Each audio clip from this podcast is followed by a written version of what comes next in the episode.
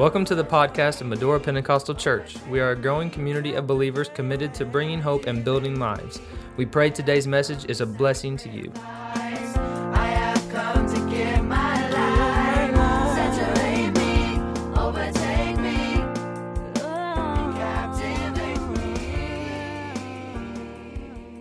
We're in a shift at MPC. Can you feel it? Can you feel can you feel a change in the atmosphere? Anybody? Thank you, Sister Judy. Pastor's been talking about it for a long time. He's been talking about it for over a year, telling me there's a shift coming, honey. There's a shift coming, a shift coming. And what's that mean? He'd say, I'd say, what's that look like? Uh, because I need details. Uh, because I'm, I'm going to plan. I need details. I don't know. I don't know. I just know it's coming. I just know it's coming. And it's here. It's happening. I can't describe what it looks like. But I can tell you, I feel it. Can you feel it? Can you feel it? I think it's beautiful uh, to watch the entire church body get involved because um, I don't want to be left behind. I was telling uh, in a shift like this, I was telling Whitney today. Uh, you know how sometimes you, you, when you're praying, you catch yourself praying something and then you stop, you hear yourself, and you think, "Did I mean that?" Anybody else? And I was praying. I've been praying the last little while about this and I was praying a couple months ago, and I said, Lord, whatever you're doing, I want to be part of it. I want to be in the middle of it. I don't know what it is you're doing, but I want to be in the middle of it. And then I prayed, I was praying, Lord, use me. Use me. Let me be an instrument for you. And then I said, either use me or take me. I don't want to sit and watch it. And then I thought, well, now, Lord, you know what? I started backing up. Then, Lord, now you know what I meant. I want to be part of it. I want to be part of it. I think it's awesome to watch people. We are blessed with a generational church. And I think it's awesome to watch generations come together with one purpose, with one mind, and worship God. We're stronger together and we're better together. Would you say amen to that? Psalm 145 and 4 says, One generation shall praise thy works to another and shall declare thy mighty acts. This is a generational thing, and we need to pass it on. Joel 2 and 28, that familiar scripture says, And it shall come to pass afterward that I will pour out my spirit upon all flesh, and your sons and your daughters shall prophesy, and your old men shall dream dreams, your young men shall see visions. So, in this scripture, Joel is prophesying about what's to come, and he said the Spirit of God is going to be poured out. It's going to be poured out on sons and daughters, so it's for men and for women. It's going to be poured out on old men and young men. So this is for people of all ages. It's going to be poured out on servants and handmaidens. So this is for people of all social positions. So if we want to be part of this spirit being poured out, if we want to be part of this shift that's happening, we don't have a reason not to be. Young, old, men, women, whatever our social status is, we can be part of it. If we want to be part of what's happening at MPC, there's room for every one of us right in the middle of it. I see in this scripture, I see three generational roles um, in the body of Christ, and this is not. This is just my opinion. This is not um, scientific. I think a generation maybe is it 40 years but I see three generational roles, and I'm not going to put numbers to them, ages to them. You just decide in your mind where you belong. I see the elders, I see the middle age, and I see the youth. And again, this is just my opinion, and those are very broad categories. They could be divided a lot further. But I see the elders, the middle age, and the youth. And according to this scripture in Joel, the elders dream dreams. It said, Your old men shall dream dreams. So, this is speaking of a prophetic ministry. The elders in the body of Christ, if you, if you uh, identify or you put yourself in that category of, I am an elder, the elders in the body of Christ have the responsibility of helping to shape the identity of the following generations. That's what he said about they're going to dream, dream. They're going to prophesy. Elders prophesy. Godly elders prophesy, and they tell us who we are. They tell us where we're going. When a teenager is struggling, trying to find their identity, trying to find their purpose, an elder can encourage them by telling them who they are. You are a child of God. You are bought with a price. Your body is not your own. You're a temple of God. You're fearfully and wonderfully made. You're prophesying to these teens and telling them you have got a great identity in Christ. When a young mom is weary, a young woman is weary, she's trying to juggle the responsibilities of being a wife and a mother and a homemaker, an employee. An elder can encourage that woman by sharing their own testimony and saying, I've been right where you are. I know you're exhausted. I know you're overwhelmed. I know you wonder if you're going to be able to get everything done that you think you need to get done. I'm here to tell you you're stronger than you think. Elders prophesy. Now, I'm not saying some do, but I'm not saying the thus saith the Lord. I'm saying give them a path, give them an expected end. Elders tell the generations younger than them, here's where you're going to end up, and it's a good place. It's a good place. Your personal testimonies matter. If you're part of this elder generation, your personal testimonies matter. And I'm asking, please share them. Share them frequently. Being in this elder generation doesn't, I'm, we're going to get to heaven in a minute. I'm still in this atmosphere change. Being an elder, being older, doesn't make you irrelevant. That's what sometimes our, our, our world tries to say that. Paul said, I comfort you with the comfort I was comforted with. What he's saying is, my yesterday is your today. I've been where you're headed. That's what he was saying. If you consider an el- yourself an elder, I'm going to ask you, please get a hold of somebody in the generations younger than you. Encourage them, speak life to them, prophesy to them, tell them where they're headed. The next generation that I see is the middle age. And again, I'm not putting numbers to this, y'all decide where you fit. The middle age, I think, are vision casters. This is where the resources are found. By the time a, a person is middle aged, they, have, they still have strength, they have stability, they have jobs, financial security. This is the generation that has the vision for how we present God to the world. It's this, this middle aged generation. This is the generation, if you find yourself in this generation, this is the one that's between the elders and the youth. So it's up to uh, this generation, all three of them are vital, but it's vital that this generation seek the wisdom of the elders and give direction to the youth. Let me tell you why. They are the connection. They are the con- and if this connection is ever broken, we've got young people that don't know who they are and where they're headed. And we've got elders that are dying without us knowing what their stories were and what their testimonies were. So the middle age, they're the, they're the connection between the generations. So we need to make sure we got a tight grip on both sides. Find an elder and hold on to them. Ask questions, learn from their story, glean wisdom from them, ask advice from them, allow them to speak into your life, and then find somebody younger than you and pour it into them. Pour it into them. I think one of the saddest verses in the Bible is uh, before Gideon came on the scene, and it said, There arose a generation which knew not God nor the works of his hands. Somewhere, somebody didn't pass the word on, and somebody didn't receive it. So I put the, the, um, the job on the middle age. It's us that are middle age. Those of you, I guess I'm not anymore, but those of you that are middle age, you need to grab the elders, get that wisdom, get those stories, and then go to the young and keep it together. Okay? We need to we need to make sure that they still know the works of God. They, we need to know they need to know the works of His hand. And then finally is the youth. Joel goes on to say that the sons and the daughters, that's youth, shall prophesy. This means to speak or sing by inspiration.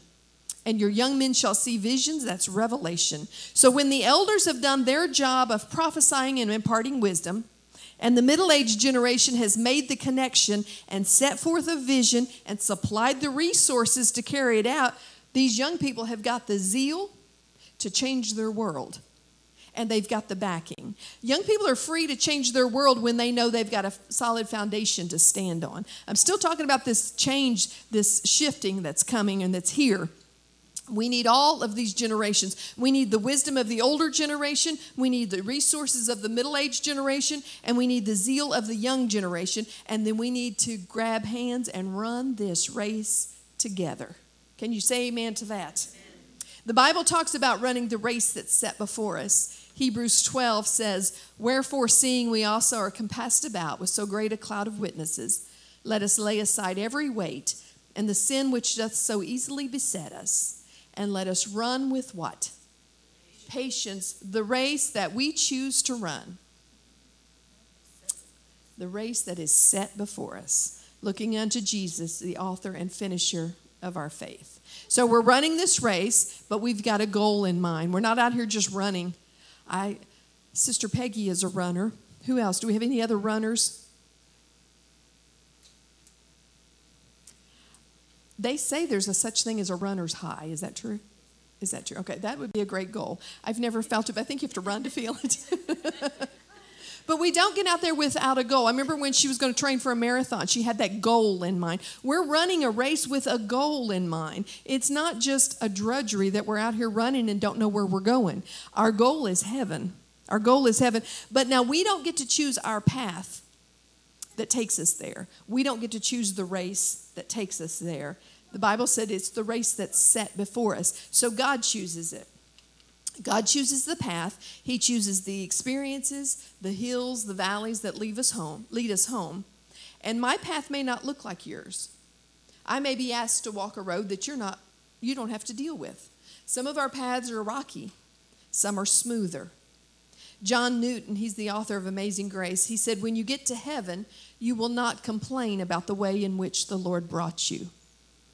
There's an old song that says, It will be worth it all when we see Jesus. Y'all remember that? Let's sing it right quick.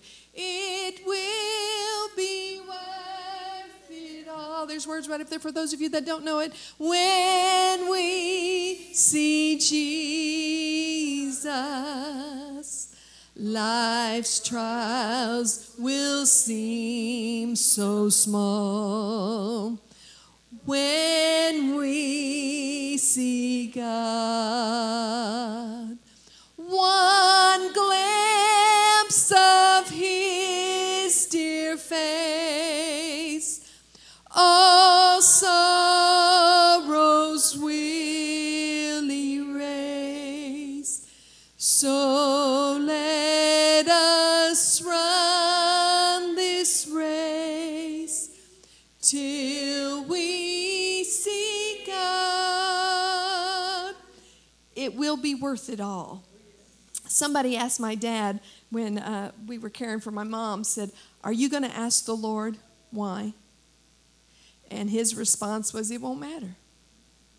It's not going to matter. When we get there, one glimpse of his face, and we're not going to complain about the way he brought us there. We're not going to complain about the road that we had to walk, the race that was set before us. We know from Scripture that we're compassed about with a great cloud of witnesses. And I just believe, I don't know that they, I don't understand everything about heaven. I don't know. You don't either. We don't know everything about heaven, do we? I don't know if they can see us or not. But I just believe that there's this cloud of witnesses. I like to, I choose to believe they can see us, and I choose to believe that they're cheering us on. We also need some encouragement from our sisters here in the in the flesh. But I'm so thankful to know that I've got this cloud of witnesses in heaven, and I've got these wonderful sisters on earth that are saying you can make it. You're doing good. You come on, you hold my hand, let's run together. We're going to run this race together. And we're headed to heaven. Aren't you thankful? Aren't you thankful for that promise? Unhappiness on earth cultivates a hunger for heaven.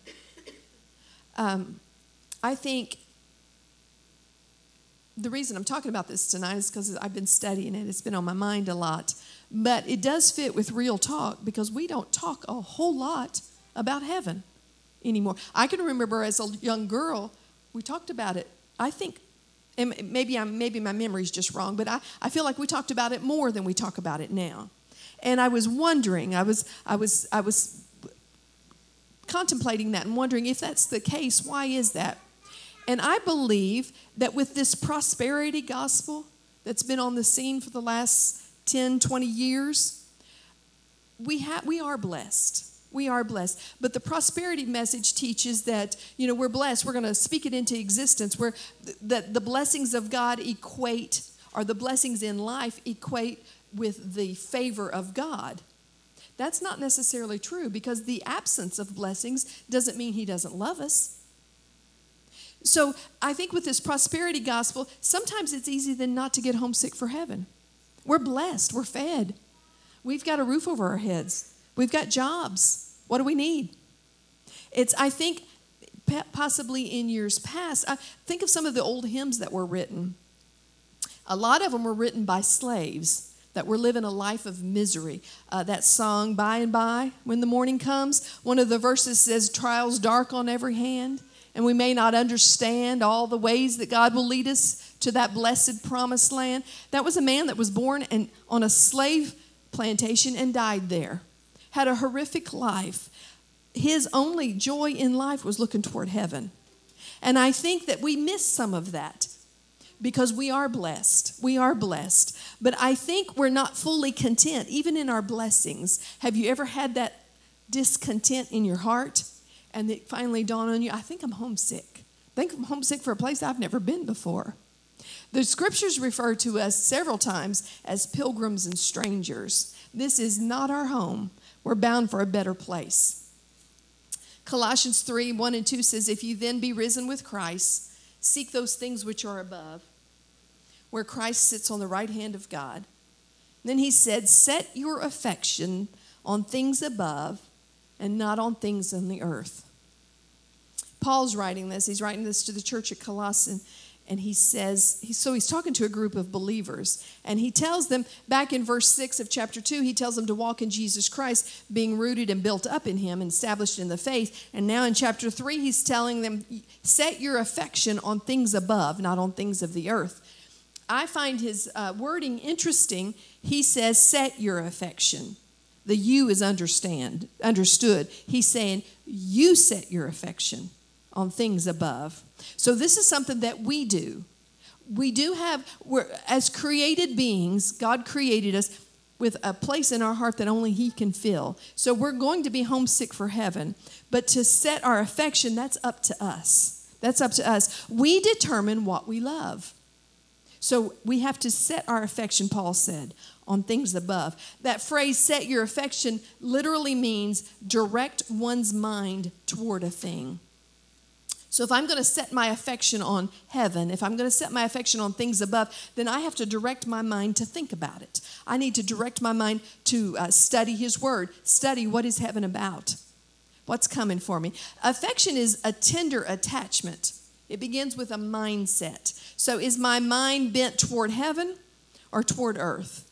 Have I set my affection toward heaven or am I so blessed here on earth that I'm I'm pretty happy here? Am I too at home here?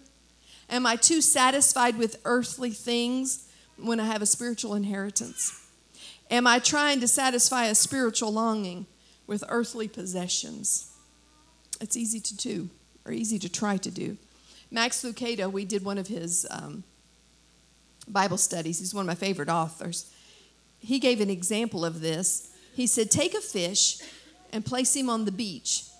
Watch his gills gasp and his scales dry. Is he happy? No. How do you make him happy? This poor fish. How do you make him happy? Do you cover him with a mountain of cash? Do you give him a beach chair and sunglasses? Do you dress him in double breasted fins and people skin shoes? Of course not. Then how do you make this poor fish happy?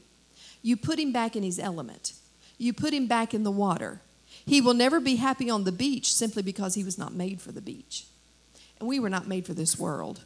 So I'm not saying we'll never be happy here. Of course, we're going to find moments of happiness. We're going to find moments of fulfillment. God is good to us, but we're never going to be fully satisfied. We're never going to be completely content because we were made for greater things. This is not our atmosphere.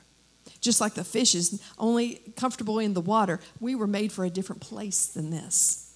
As humans, we have earthly dreams and plans. How many of y'all remember being a teenager and being afraid the Lord was going to come before you got married? Oh, good. I'm glad it wasn't just me. How many of y'all remember getting uh, being newlyweds and thinking, "Oh Lord, don't come till I have a baby"? Oh, don't don't. We have earthly dreams, don't we? Nothing wrong with that. As a teenager, we dream we're going to marry our knight in shining armor. And then we're a young mother and we dream of sleeping through the night.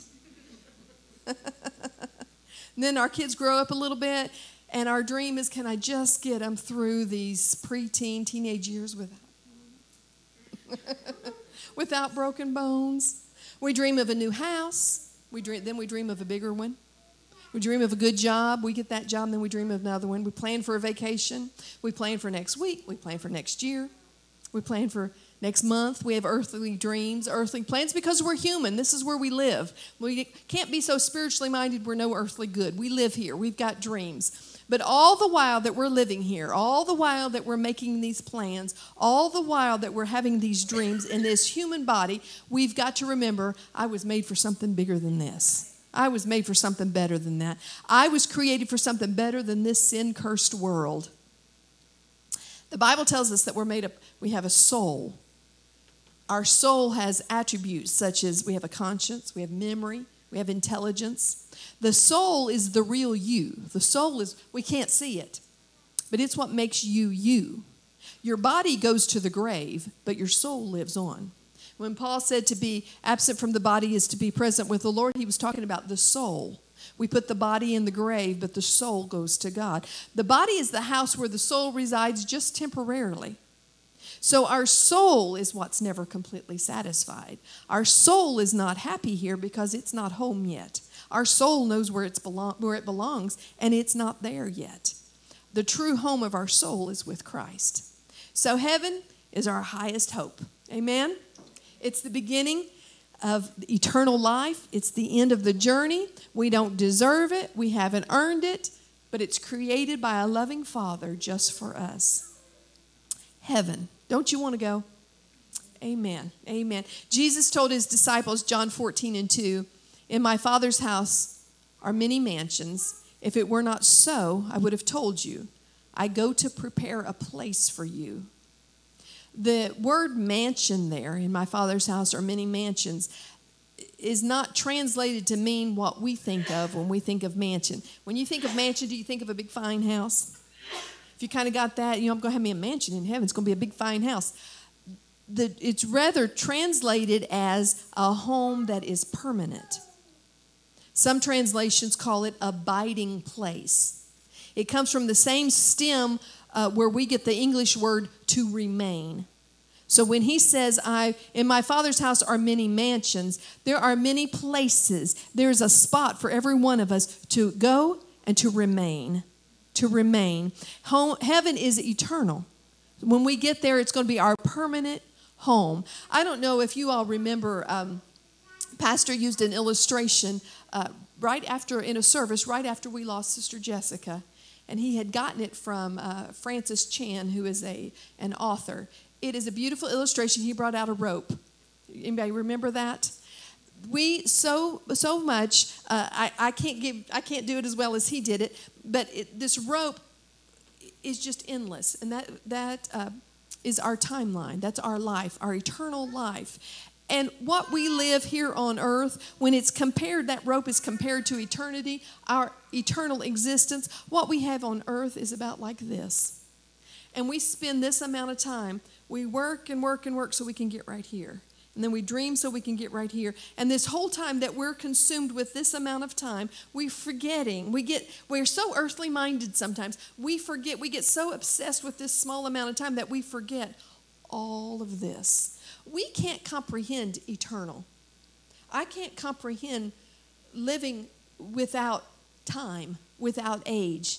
But we're told heaven is eternal. And when we get there, we're there. We're there for the rest of time, the rest. We're told that in heaven there's banquets, we're told of feasts, we're told of singing. Uh, Sister, I see Sister Shelley when her uh, son Kyle was about seven or eight he was in my Sunday school class, and we were talking about the marriage supper of the Lamb, and he wanted to know what we would have to eat there. He had food on his mind, I guess. And um, I said, You know, the Bible doesn't say what we're going to have to eat. I don't really know. Maybe it'll be whatever, I know it's going to be good. Maybe it'll be whatever is your favorite food. And he thought for a minute and he said, Dill pickles and beef jerky.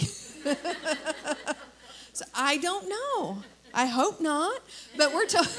We're told that in heaven there's going to be banquets, there's going to be feasts, there's going to be singing.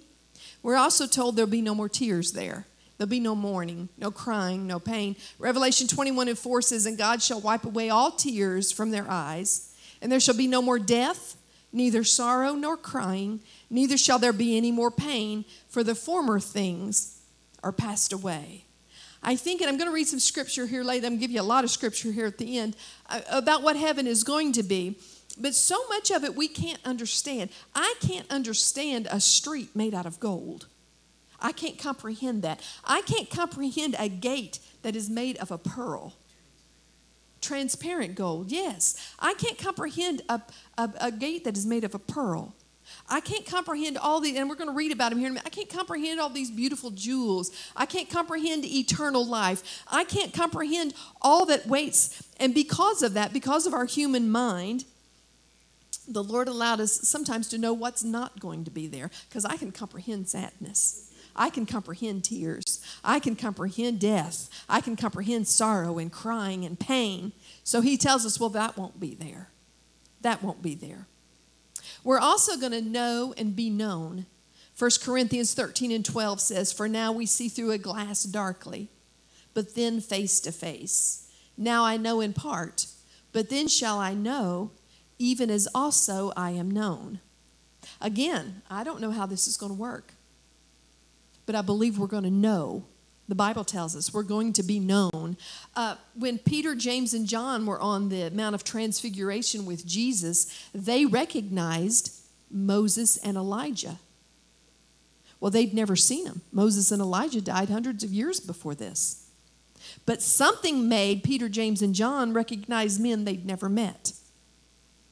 So that makes me think again, I don't know exactly how that works, but that makes me believe that we're going to recognize people the saints of old that I think we're going to recognize people that we know, but we're probably going to recognize people that we don't know if it goes according to it did on the Mount of Transfiguration. I don't, again, I don't exactly know how that works, but I know I've got loved ones I can't wait to see.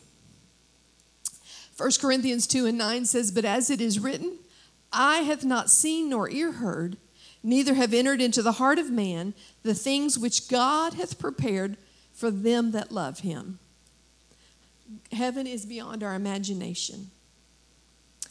There's no way we can envision it. I think even at our most creative, we don't have a clue. We don't have a clue. I think at our deepest thought, we're barely scratching the surface of what it's going to be. At our highest level of intelligence, still don't have a clue. Still don't have a clue. We can't fathom. How beautiful heaven must be. How beautiful. I find it hard. We've lived in several different places and traveled uh, in several different states. I find it harder hard to imagine anything more beautiful than our Indiana fall season. That's just gorgeous. It's we've got the uh, y'all just take my my word for it. It's beautiful. When we moved to North Carolina, somebody told us that oh you're going to love it here. It's green year round. No, I miss my trees. I think the fall is beautiful. Only a creative God could have created something like that. I think the ocean is beautiful. I think it's relaxing to, to sit out there, stand out there, and listen to the waves coming. It's beautiful. The Grand Canyon is magnificent. We live in a beautiful world. And if in this sin cursed world, we can find beautiful, so many beautiful things that God's created, how much more beautiful must heaven be? There's no sin there, there's nothing to mar it. How beautiful heaven must be. I'm going to leave you with a whole lot of scriptures. Y'all just hang on, read them with me. John described heaven. Revelation 5, he said, And I beheld, and I heard the voice of many angels round about the throne, and the beasts and the elders, and the number of them was 10,000 times 10,000 and thousands of thousands. Do you realize how many people are going to be in heaven? Do you realize, oh my goodness, we can't begin to imagine. It's a whole lot bigger than just us.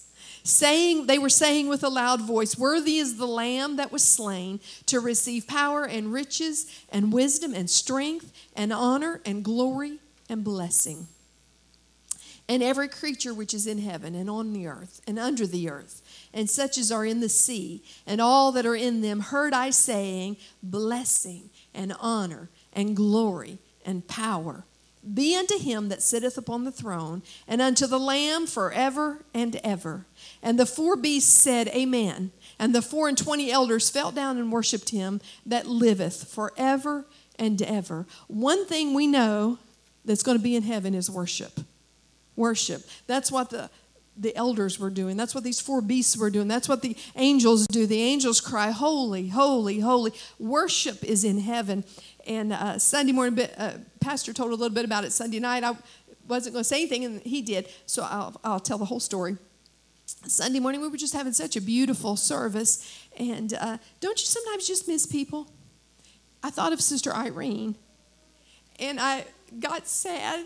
Y'all deal with this. I got sad because I was missing her. Not just her, but she was the one in my, my mind. And I was sad because I thought, she's never going to know my granddaughters. I wish she did. And I wish they could. You remember her little hand?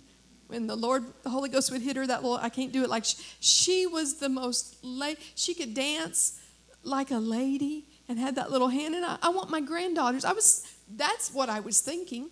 I was feeling sorry for myself because my granddaughters won't see Sister Irene dance and do her hand like this. And I feel like the Lord impressed on me.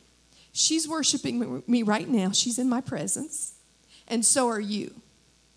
And I thought I'm never going to be closer to her than I am right now until the rapture. Never going to be closer to my mother. Never going to be closer to my children. Never going to be closer to the ones that we've lost until we're in heaven, except when we're in the presence of God because they're in His presence worshiping right now.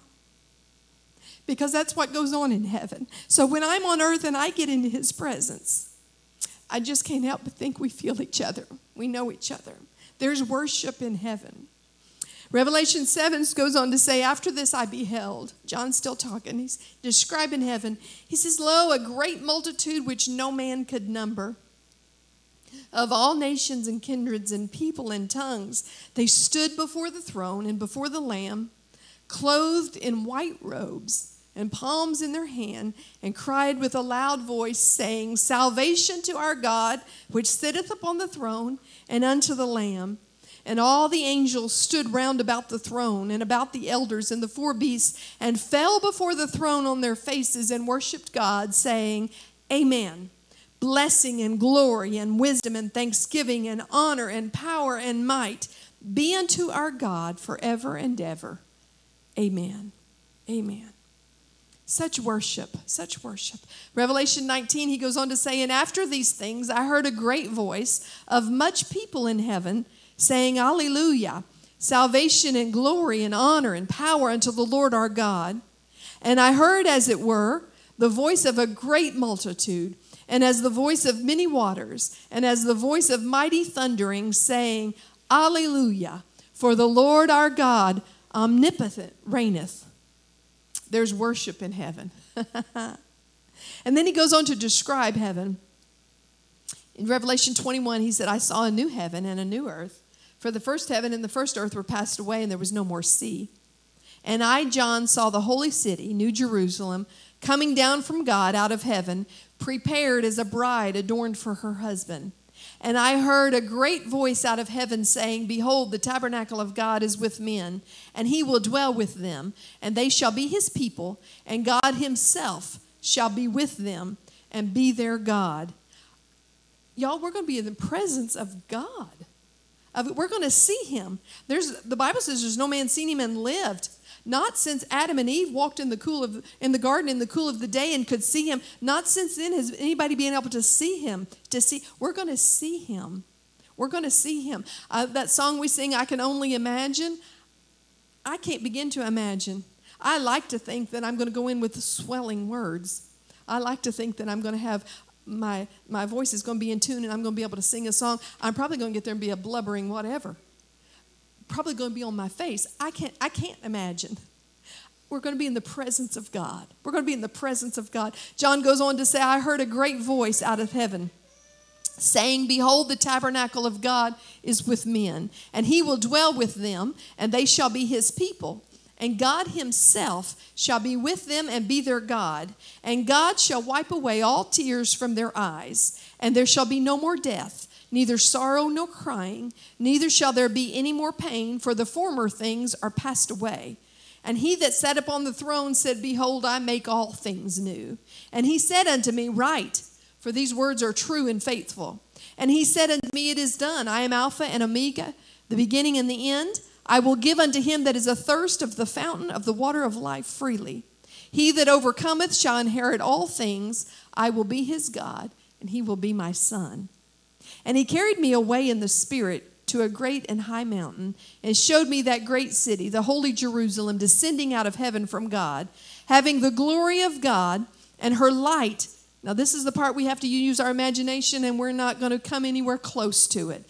The, her light, this city, her light was like unto a stone most precious, even like a jasper stone, clear as crystal, and had a wall great and high, and had twelve gates, and at the gates twelve angels, and the names written thereon, which are the names of the twelve tribes of the children of Israel. On the east, three gates. On the north, three gates. On the south, three gates. And on the west, three gates. And the wall of the city had twelve foundations, and in them the names of the twelve apostles of the Lamb. And he that talked with me had a golden reed to measure the city and the gates thereof, and the wall thereof. And the city lieth foursquare, and the length is as large as the breadth. And he measured the city with a reed, 12,000 furlongs. The length and the breadth and the height of it are equal. I don't know what kind of picture you've got in your mind, but it doesn't begin to match what it really is. He says, he goes on to say, and the building of the wall of it was of jasper, and the city was pure gold, like unto clear glass. And the foundations of the wall of the city were garnished with all manner of precious stones. The first foundation was jasper, the second, sapphire, the third, a chalcedony, the fourth, an emerald, the fifth, sardonyx, the sixth, sardius, the seventh, chrysolite, the eighth, beryl, the ninth, a topaz. I don't even know what some of these stones look like. These are the foundations of where we're going to walk. This is what we're going to stand on. Is some of these these beautiful the 12th is an amethyst and the 12 gates were 12 pearls every several gate was of one pearl and the street of the city was pure gold as it were transparent glass Whew. i don't know about y'all i know all this i've read this before but that just that gives me chill bumps that's where we're headed he says i saw no temple therein for the lord god almighty and the lamb are the temple of it and the city had no need of the sun, neither of the moon to shine in it, for the glory of God did lighten it. And the Lamb is the light thereof. And the nations of them which are saved shall walk in the light of it. And the kings of the earth do bring their glory and honor into it. And the gates of it shall not be shut at all by day, for there shall be no night there. And they shall bring the glory and honor of the nations into it. And he showed me a pure river of water of life, clear as crystal proceeding out of the throne of God and of the Lamb. And in the midst of the street of it, on either side of the river, was there the tree of life, which bare twelve manner of fruits, and yielded her fruit every month. And the leaves of the tree were for the healing of the nations. Y'all bear with me. I'm just giving you bunches of scripture about heaven. This is where we're going. This is our promise. And there shall be no more curse. But the throne of God and of the Lamb shall be in it, and his servants shall serve him. And they shall see his face, and his name shall be in their foreheads. And there shall be no night there, and they need no candle, neither light of the sun, for the Lord God giveth them light, and they shall reign forever and ever. And he said unto me, These sayings are faithful and true. Behold, I come quickly. Blessed is he that keepeth the sayings of the prophecy of this book. Behold, I come quickly, and my reward is with me to give every man according as his work shall be. I am Alpha and Omega, the beginning and the end, the first and the last. Blessed are they that do his commandments, that they may have right to the tree of life and may enter in through the gates into the city. I, Jesus, have sent mine angel to testify unto you these things in the churches. I am the root and the offspring of David and the bright and morning star. And the Spirit and the bride say, Come. And let him that heareth say, Come. And let him that is athirst come. And whosoever will, let him take of the water of life freely. He which testifieth these things saith, Surely I come quickly. He followed up and said, Amen. Even so come, Lord Jesus. Can you, can you get even a small glimpse of heaven tonight? Even a small glimpse of it. We're headed to that. That's where our race is going to end. And I don't know when. I don't know how long it's going to be. I don't know what we're going to face between now and then. But someday, one day, could be within the next few seconds, any time now, the Lord's going to say, Come up, come up. We're going to be in the rapture and we're going to go to heaven. Whoo, I'm ready. Are you? Are you thankful for it? Can we thank the Lord for a promise of heaven? Thank you, Jesus.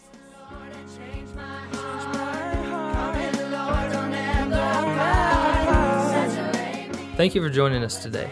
We pray you have been encouraged. If you would like more information about Medora Pentecostal Church, you can check out our website at www.medorachurch.com.